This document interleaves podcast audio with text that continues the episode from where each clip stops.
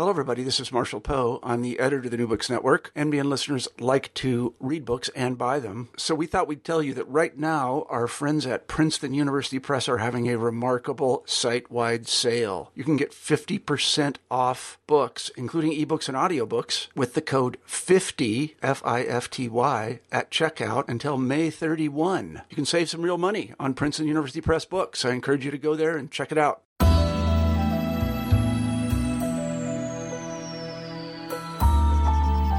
Hello, and welcome to New Books in Public Policy. I'm Tevi Troy, your host, and this week we're going to do something a little bit different. We're going to interview someone live and in person.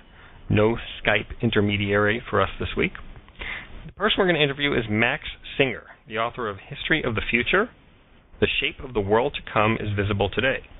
Max is a scholar at the Hudson Institute, but not just a scholar, he's one of the founders of the Hudson Institute, along with Herman Kahn, a larger than life character that I'm going to ask Max about in the interview today. And we're going to talk about his book, which really describes how we can predict the ways in which the world is changing and will continue to change based on what we've seen from the countries that have made the transition from what he calls traditional societies to what he calls modern societies. And watching that transition, which he says has only happened in about 20 countries so far, will really help determine the shape of the world in the years to come. So, with that introduction, we will go live to our interview here with Max Singer, who is sitting right next to me. Max Singer, welcome to New Books in Public Policy. Thank you. Nice to be here. I'd like to start the way we traditionally start our interviews here on New Books in Public Policy, which is to ask you to tell us a little bit about yourself. What's your background, your biography, and how it came to be that you were in position to write this book? I was rescued from being a lawyer back in 1960 by Herman Kahn, who invited me to go work with him at RAND. And a year later, when he decided to go out and open his own uh, policy research organization, he asked me to come along and be his junior partner. And together we started the Hudson Institute in the summer of 1961, 50 years ago. And I've been doing policy research ever since partly with Hudson and then in Israel, and I now live in Israel and uh, mostly there. Can you tell us a little bit about Herman Kahn, especially think about the younger listeners out there who are listening to a podcast and may not be familiar with his work? Well, you're missing something. he was a great man, a genius, great fun. He's a person who used to give three day lectures that is, he would have the same audience for three days and speak in the in the morning before and after coffee, in the afternoon before and after coffee, and sometimes in the evening. And the first time I went to one of these, it was a short two-day version, and in the coffee breaks and at meals, everyone would say, "Gee, that was interesting. It's too bad he didn't have more time to finish that discussion, whatever it was that we were talking about." It. He uh, he was lots of fun and very open-minded, and uh, uh, at Hudson Institute, he organized a uh, intellectual exchange which harnessed a lot of very different kinds of people who attack problems that nobody knew how to attack. How do you think he would do in this 140 character Twitter universe that we now live in? I think that's not his media. so you also mentioned the Hudson Institute. Can you also tell us a little bit about the Hudson Institute? You mentioned it was 50 years old. And full disclosure, I am a senior fellow at the Hudson Institute also, which is one of the ways I know Max. But um, Hudson's 50th anniversary, what, what does that mean and what, what's Hudson all about? Well, Hudson is one of the uh, non-ideological or non non-partisan uh, uh, called a think tank. We call it a policy research organization.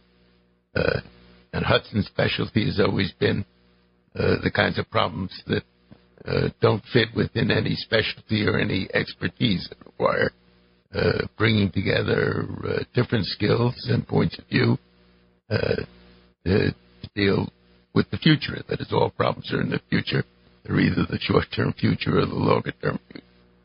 Uh, and uh, our basic belief is that these are hard problems and that you need independent minds to work together to, to get not answers, but uh, a better understanding so the policymaker can make decisions. And that's an important point you make that you said Hudson is non-ideological and non-partisan. I think so many times think tanks today are partisan in that they have a party line that you must adhere to. Hudson different. I would say that most of the people here are center right in orientation, but there's no overall structure at Hudson that says you must come out a certain way. Uh, that's right.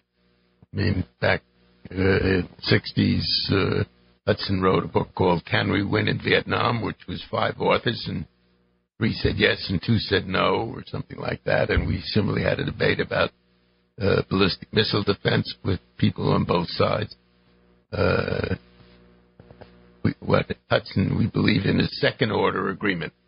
That is, uh, people can't agree about the conclusions, but they can agree about what the arguments are.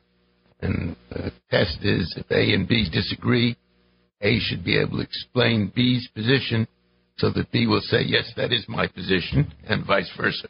And then you can go on and have a serious discussion of, of how we can decide what's true or what is the best. Well, that would be a novel concept here in Washington today. Let's get into the book a little bit. Um, one thing that caught me or struck me in this book, and the title is The History of the Future, is that you said that in the book that history are really stories of the few, meaning when we study history, we're looking at the elites over time. Has that changed in terms of, you know, there, there are more modern conceptions of history that you see in the trendier graduate schools? Has that changed over time? Uh, no, I don't think so. Uh, well, there is there are social histories now is is fairly popular, and that that gets more into lives. But I'm talking the long sweep of history, uh, and basically, most people throughout history after the hunter-gathering period were uh, poor farmers, uh, uh, serfs or independent farmers, but essentially they had to work very hard, very dull way, uh, and uh, didn't have decent living conditions and and didn't have uh, lived short lives. And that was true no matter how advanced the civilization was. It was true in Renaissance Italy. It was true in the great empires of China. It was true in, in advanced societies in Europe. All the things that we think of as that make some civilizations great uh, were done by a few people, and the great mass of people lived the same, more or less, uh, throughout history. What's changing now is that in the modern part of the world, that modernity uh, exists for everybody. The United States has average income of over twenty thousand dollars. That that means that, uh, whereas in the past the average incomes were maybe eight hundred dollars, uh, so that uh, the whole society partakes of education, of uh, decent living conditions, of of the the modern modern qualities of life, and they all have to be taken care, taken account of as part of the society. Uh, in the past, you could ignore the serfs; they didn't make any difference. They didn't have any choice. They didn't know what was going on. They didn't influence anything. They were just there, providing uh, uh, each of them small amount of resources that the upper class could take to build their uh, cathedrals and uh, and other things. Uh, so that that is in some ways the biggest change that's that's taking place. The change from a civilization of the few built on the backs of many to a civilization where all the people, or almost all the people, uh, participate in in the advanced life and have to do with the politics as well. One of the things that's evident in your answer just now, as well as in the book, is the incredible scope or range of the book. I mean, you talk about the U.S. and Japan as modern societies, but you're also talking about Congo and, and Yemen. I mean, where do you get all the information about these? um, I don't want to say obscure places, but uh, but, but places that aren't studied as as seriously, and, and someone uh, who, in, in a way that you're covering so much ground. If I mean, you know the modern systems is unsurprising, but that you know the, these uh, smaller, less modern systems is, is, even more impressive. Well, it's only possible because I don't deal in in detail or in any uh, uh, very precise way. What I'm saying is, in some ways, I mean, the title means uh, that we can see the future in the history of those countries of, who have already gone from the way from traditional societies and become modern societies in the way I define it. There are only about uh, 20 odd of, of such countries, and they only first became fully modern, that is, with uh, information economies, economies uh, uh, of ideas and rather than of things uh, in the last, say, 25, 40 years. Uh, so modernity is a new thing, but the process by which countries went from the way they always were to modern countries, that we see, that is the history that we have available to us in our own society, uh, and that is the history uh, that is the future for the rest of the world. Uh, they will do as we have done uh, for the same reasons we did it.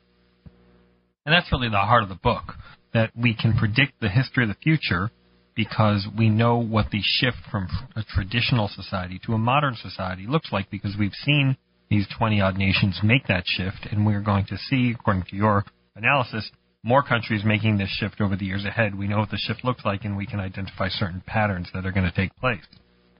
So uh, one, of the pattern that that I noted uh, that you mentioned in the book are, are some things that people don't really think about. Like the homicide rate, for example. You said in medieval times is a nine, um, has decreased 99% from uh, from some of these traditional societies to current mo- modern system. Uh, wh- what other surprising shifts would we expect between traditional and modern societies? Well, in some ways, none of it is uh, uh, surprising to those of us who live in, in modern societies. In some ways, what is surprising is to realize how different human life was in the past from from what we experience. Uh, in the past, uh, violence and uh, uh, mass production and ordering people around uh, was the way things happened. Mass production is even relatively re- recent, but the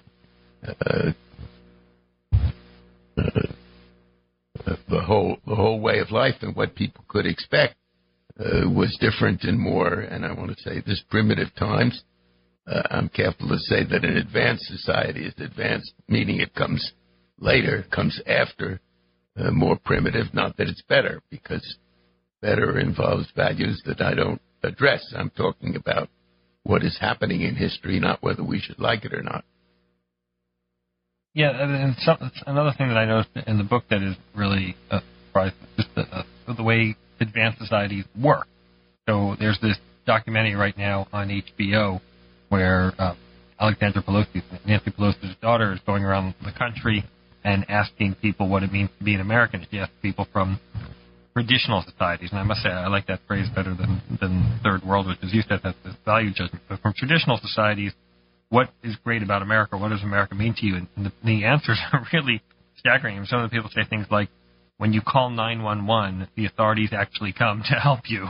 And these are things that we so take for granted in, in our society. Do you think that that kind of structure of a society where you can walk down the street and not really have to worry about uh, getting killed, although you know perhaps not in some of the rougher neighborhoods and cities I want to identify, but for the most part, you, you feel you, you feel safe and secure, and you know the the authorities are, are there and available and, and able to help you. Yes, that, uh, and what I'm saying is it's all of a piece. That uh, what happens is that people want to have live a little bit better lives. They want to work to become more productive, so they they start working in in more efficient ways, and that leads to new needs uh, for education among the people, for institutions uh, that make life more orderly, and as people uh, find that this is productive, uh, they make more and more of it, and so the society evolves uh, uh, because of because of this process. Part of it is less violence. Part of it is more education. Part of it is the people uh, moving from doing work with their muscles and their backs to move uh, work with their minds. And first in uh, unintellectual ways, if you will, massive uh, kinds of work with the bookkeeping and and other things. But uh, the end point is a situation where the way to get ahead in society is to be creative, to find a new way of doing doing things, or uh, open your own store or whatever it is. Uh, and more and more people have to have that creativity and responsibility for the society to become more efficient. And so it's a it's a constant pull and push to, to for the society to evolve. You have a great chart on page four of the book for those of you looking along at home that compares the traditional and the modern societies. Life expectancy is 30 years in a traditional society or over 78 years in a modern society. You talk about what you just mentioned. The typical work is uh, physical versus mental. Uh, you talk about whether people live in in villages or in nomadic bands versus whether they live in cities. Um, and, and then some of the in- interesting things are about choice.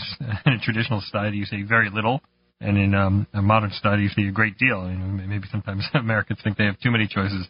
Um, knowledge, again, not much. In a, in a modern society, a, a great deal. So it, it really, again, these are things that we don't think about necessarily, but but that we often take for granted. And one of the things that's necessary, I guess, to have one of these modern systems is, and it's essential to understanding the concept of the book, is what you call a war system. Now, a war system sounds like it's a militarized state, but it really isn't. Can you talk about a war system and what it means? Yeah. War system is the way the world always was in the past, even until well into the last century, and still is in most of the world today. The war system, a country was safe from uh, domination or invasion only if it had either its own military force or allies who had the military force. And the key the key element of a country's influence internationally was how much military force it had. The strong countries, the military strong countries were influential. Weak countries uh, had to yield to, to countries with more military force. Uh, that was the whole way of life of, of international foreign policy. Uh, it turns out that when you have modern countries, and the only region we can see in the world where there are only modern countries is Western Europe. In Western Europe, none of those countries can imagine going to war with another one of them. They can't imagine attacking or being attacked. Uh, they don't. Uh, they care very much about relative power, and there's a constant uh, political jockeying among the countries but military force doesn't enter the calculations. Uh, Winston Churchill talked about how the British fleet sank, Britain, British Empire would disappear without a trace. Today, the British fleet could sink and it wouldn't affect the politics of, of Western Europe, uh, or it wouldn't affect the safety or the or the influence of England. So it's we see in that that's part of the world, a critical part, it's been very warlike in the past, that the, the fundamental nature of the relations between countries has changed. And what seems to me clear is that the reason it's changed is because of the nature of those countries have changed. And therefore, when the nature of other countries change, other parts of the world will change in the same way. The change is not to better people, to more morality, or to any way of doing without human aggression.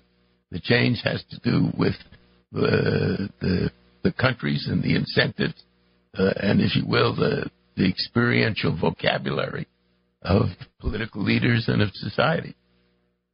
Yeah, you mentioned Winston Churchill, and I've, I've come into the book where they have that quote from Winston Churchill on page 71, and I, I want to read it just because uh, with Churchill, these quotes are always so evocative. For consider these ships, they were all that we had. On them floated the might, majesty, dominion, and power of the British Empire all our long history built up century after century. All the means of livelihood and safety of our faithful, industrious, active population depended on them. And this is my favorite part of the quote. Open the sea cocks and let them sink beneath the surface, and in a few minutes, the whole outlook of the world would be changed. The British Empire would dissolve like a dream. Your reaction to hearing that quote? Well, first of all, it's it's beautiful Churchillian writing, and second, it's it seems to me to perfectly encapsulate uh, the war system. Uh, he didn't think he was doing making any news when he made that statement. He was expressing in a vital way Uh, what all serious and experienced people knew. The military power was at the heart of international relations, and a country that didn't have power was likely to be dominated and certainly couldn't maintain an international empire. Be lucky if it could protect itself. And we see in Western Europe that's no longer true. I mean, that it's not that they are free from conflict with other parts of the world, and even military conflict with other parts of the world, and lots of conflict among themselves, but not the military power is not part of it. It's dropped out of the vocabulary. People don't think that way. It's just as domestic policy. It's that way too. In Russia, businessmen kill people get in their way all the time. There are dozens, if not hundreds, of these these murders. The United States, our businessmen are, are just as human, just as aggressive, uh, just as uh, nasty people, if you will. But it wouldn't occur to the head of GE to uh, have somebody murdered. It's not that he would think about, you know, can I get away with it? Uh, uh, will it work? It just doesn't occur to him. Uh, and if you watch the movies, you think it happens all the time. Yes, but it doesn't. Uh, you know, one thing that the book really reminded me of was uh, was Fukuyama's The End of History. This whole notion that we are coming to a new era, an era of modernity, democracy, as Fukuyama. Or, but can you talk a little bit about the contrast in your ideas and, and Fukuyama's? Fukuyama was sort of uh, denigrated after claiming that history had, had, ended, which was sort of a misunderstanding of, of his book. Uh, and then we had after 9/11, there, there were clearly new history chapters written, waiting to be written. So, how, does your argument contrast from Fukuyama? Uh, well, we come in many ways to similar conclusions. I'm a great admirer of his. I think he's a great thinker and and a tremendous scholar. Uh, he didn't say that history had ended. He said it was going to end, and that the liberal democracy was the final form of government. Uh, I think some form of liberal democracy is the final form of government, and that you can't have a modern country without that. That is, modern, successful modern people are not subject to hard tyranny. Maybe they're subject to soft tyranny, but that's uh, that's equivalent at this stage. Uh, but also, he he gets to it in a different way than I did. He's much more talking about the evolution of ideas and uh, broader historical forces. I'm focusing on what I think of as a kind of a mundane process of increasing productivity and societies uh, changing to become modern economies. And it isn't so much the economics of it as it is the sociology and politics of it, the changes that come in a people as, as they become capable of operating a modern economy, competitive economy, successfully. Uh, but we come out in many ways to the same end. You, you mentioned tyranny, and in your chapter on freedom, you say that tyranny is not sustainable. Can you explain why it's not sustainable and, and how we're going to get to the end of tyranny? Yes, in a, uh, the mod- modern society, modern economy, uh, it can only be successful if it has a large part of its population being creative, uh, independent, uh, well organized, uh, uh, good at evoking trust in other people, able to communicate effectively to a large number of people. Those are the, the qualities that are necessary for success almost at all levels of, of society. And that kind of person who works independently, thinks independently, and is able to organize, you can't tyrannize such a person, or you can't tyrannize a society composed of those kinds of people. So tyranny is just impractical in a modern society. If it started, the society would gradually run itself down, uh, and it would be very hard to start. Uh, so, one of the firm predictions, relatively short-term predictions, I make in the book is that uh, China will not continue to have a creative, growing economy and Communist Party control 30 years from now. Uh, the one of the, those two things are incompatible, uh, and uh, one or the other of them will change. And I will be proven wrong if that's not true. Well, let's hope not. But you, you, that is something I want to talk a little, a little later in the interview. But you, you say in, in the uh, in, in, the book, and again, re- relatively starkly in comparison to what you said, you, you know, this is one of your harder predictions, I guess, is that uh, China will be modern and democratic, democratic before it becomes a threat to the United States. How can we be confident of that, or, or on what basis do you make that prediction? Uh, the basis which I just described of how it's impossible for a fully modern society. China is well on the way, but but a large part of China is still uh, in rural areas uh, and not reached by the by the modern China. That's why its income per capita is uh, 20% of the United States. And while it is 20%, it will be a, a limited military threat and when it gets to be 40%, will have changed, or 50%, uh, it will have changed enough so that it's not a political threat. Britain is not a threat to the United States. France is not a threat to the United States. Uh, Brazil is not a threat to the United States, and China will not be a threat to the United States or to uh, anyone else uh, when it changes its political regime.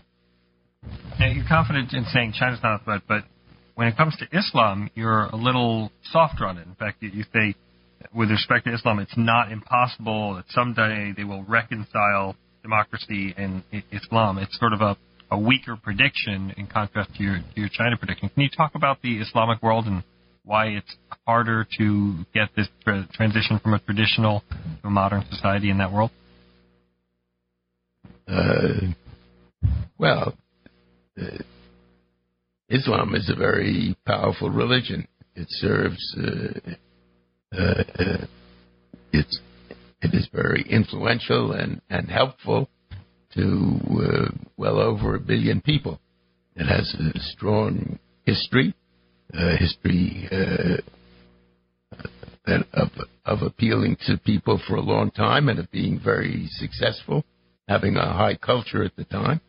Uh, and elements of that history uh, uh, include warlike ideas and warlike values, uh, and also as a, society which is is uh, not well off and which uh, feels very badly about its loss from being the main power in the world to being uh, secondary or, or tertiary, so that a small minority within Islam, uh, part of it not so small, but certainly a minority believes, as the, many of the Islamic texts say, that Islam is slated to rule the world and it's uh, evil if in, and against the wishes of, of Allah, of God, if Islam doesn't rule the world, uh, and therefore uh, they are resisting uh, what they consider infidel influence. And uh, the reason they're dangerous is they're not dangerous as nations. They could not have a, a war as nations with uh, the United States or or the West, uh, but they can do terrorism, and to some extent they can infiltrate with their ideas inside Western Europe, especially where elements of Sharia Islamic law uh, are taking over, and and Europeans are saying that it's not all right to criticize Islam. Uh, so there are are problems in in dealing with uh, this part of of, of Islam, uh, but I don't think that uh, Islam is going to be uh, Islamic countries are going to be willing to isolate themselves and stay uh, in traditional conditions when the rest of the world becomes modern. Yeah, on this issue of uh, Islam in Europe, I'd say you're relatively optimistic on this one, more optimistic than other analysts like Bruce Bawer, Melanie Phillips, uh, Chris Caldwell, who were talking about the, the rise of Muslim majorities in Europe. And you, you, you certainly don't see a, Muslim majority emerging by 2030. And, and like Bruce Bawer has reported on shirts that, uh, that Islamic toughs are wearing in Europe, They're saying 2030, that's when we take over. You say that won't happen until 2070 or 2080, if ever. Why are you more optimistic than some of these critics on what's going to happen in Europe? Well, as far as population, it's just numbers. Uh, I don't understand where they get their numbers, uh, uh, but numbers, a Muslim majority is not the only issue. In some ways, a bigger issue is uh, what they can do with the power of an active minority. Uh, and it's not that I disagree with the judgment about the present of somebody like Melanie Phillips and other people who have, have talked about the way in which uh, uh, radical Islam is, has uh, increased its influence in the European countries. But I think when you look further down and try to ask where it can go, uh, the chances are that it has limited. There are limits to that process. I think that a lot depends on what happens internationally.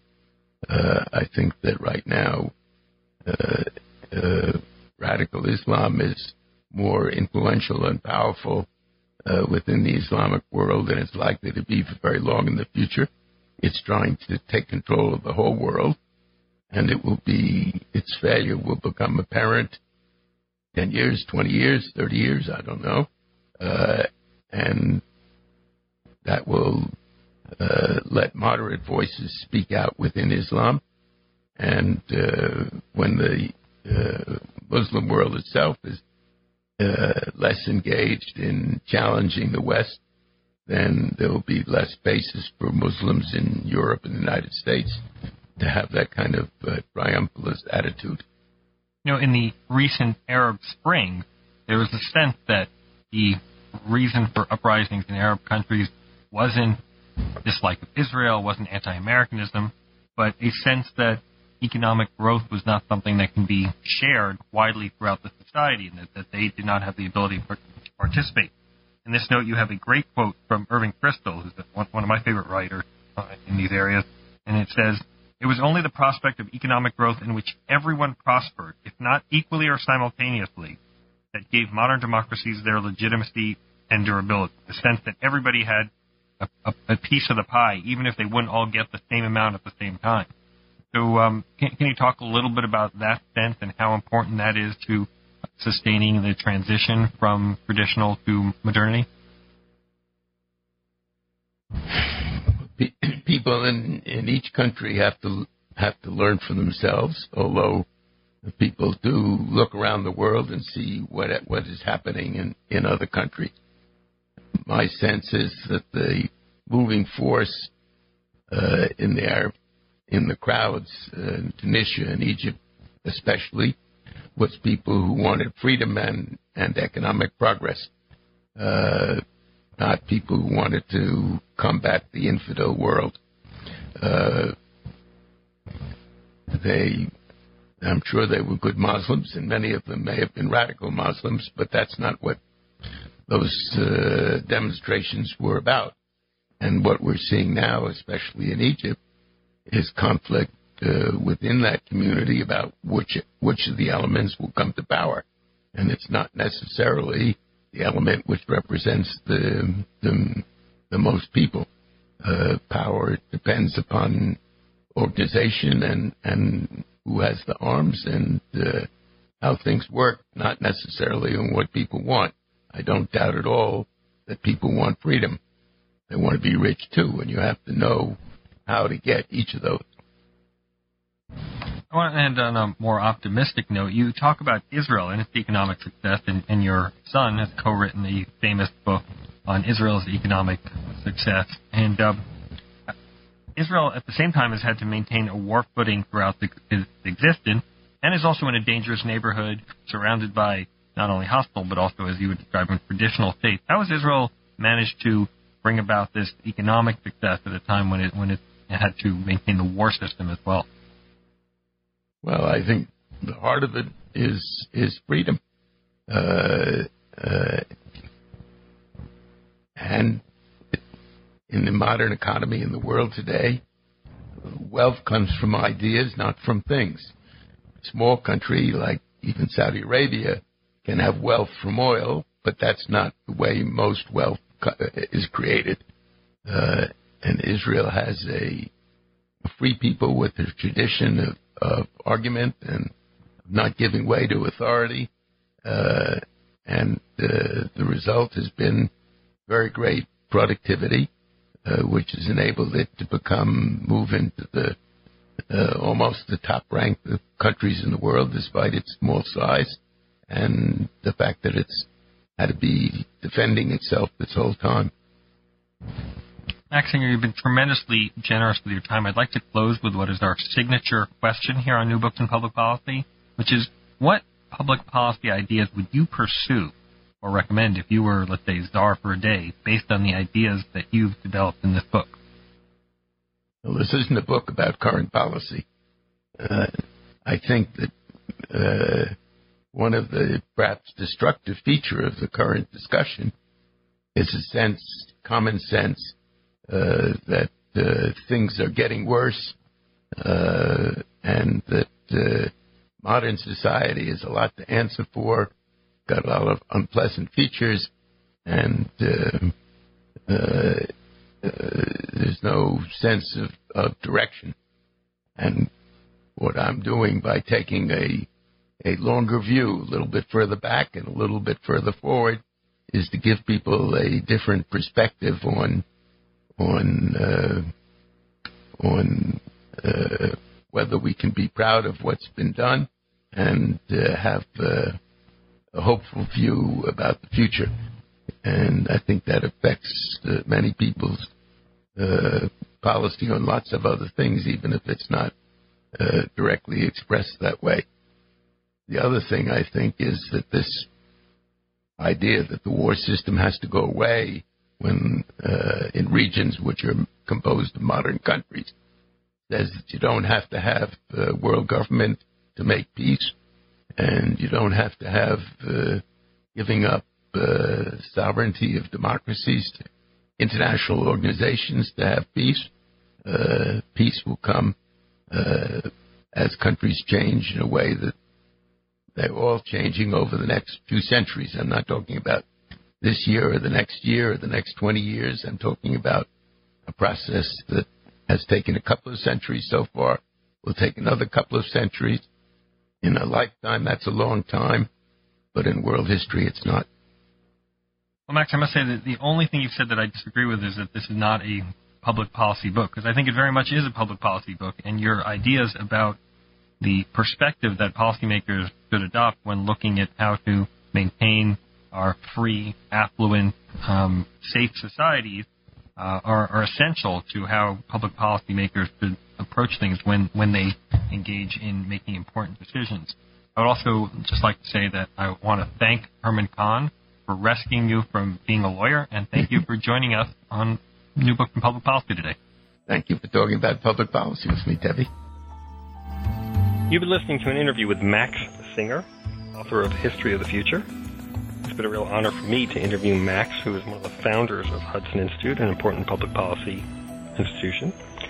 And it also was a pleasure to read his book, which looks at big issues in an optimistic way with clear and readable prose, and is really very worth reading and purchasing and talking about with your friends. So this is Tevi Troy New Books in Public Policy, signing off and telling you until next week, keep reading.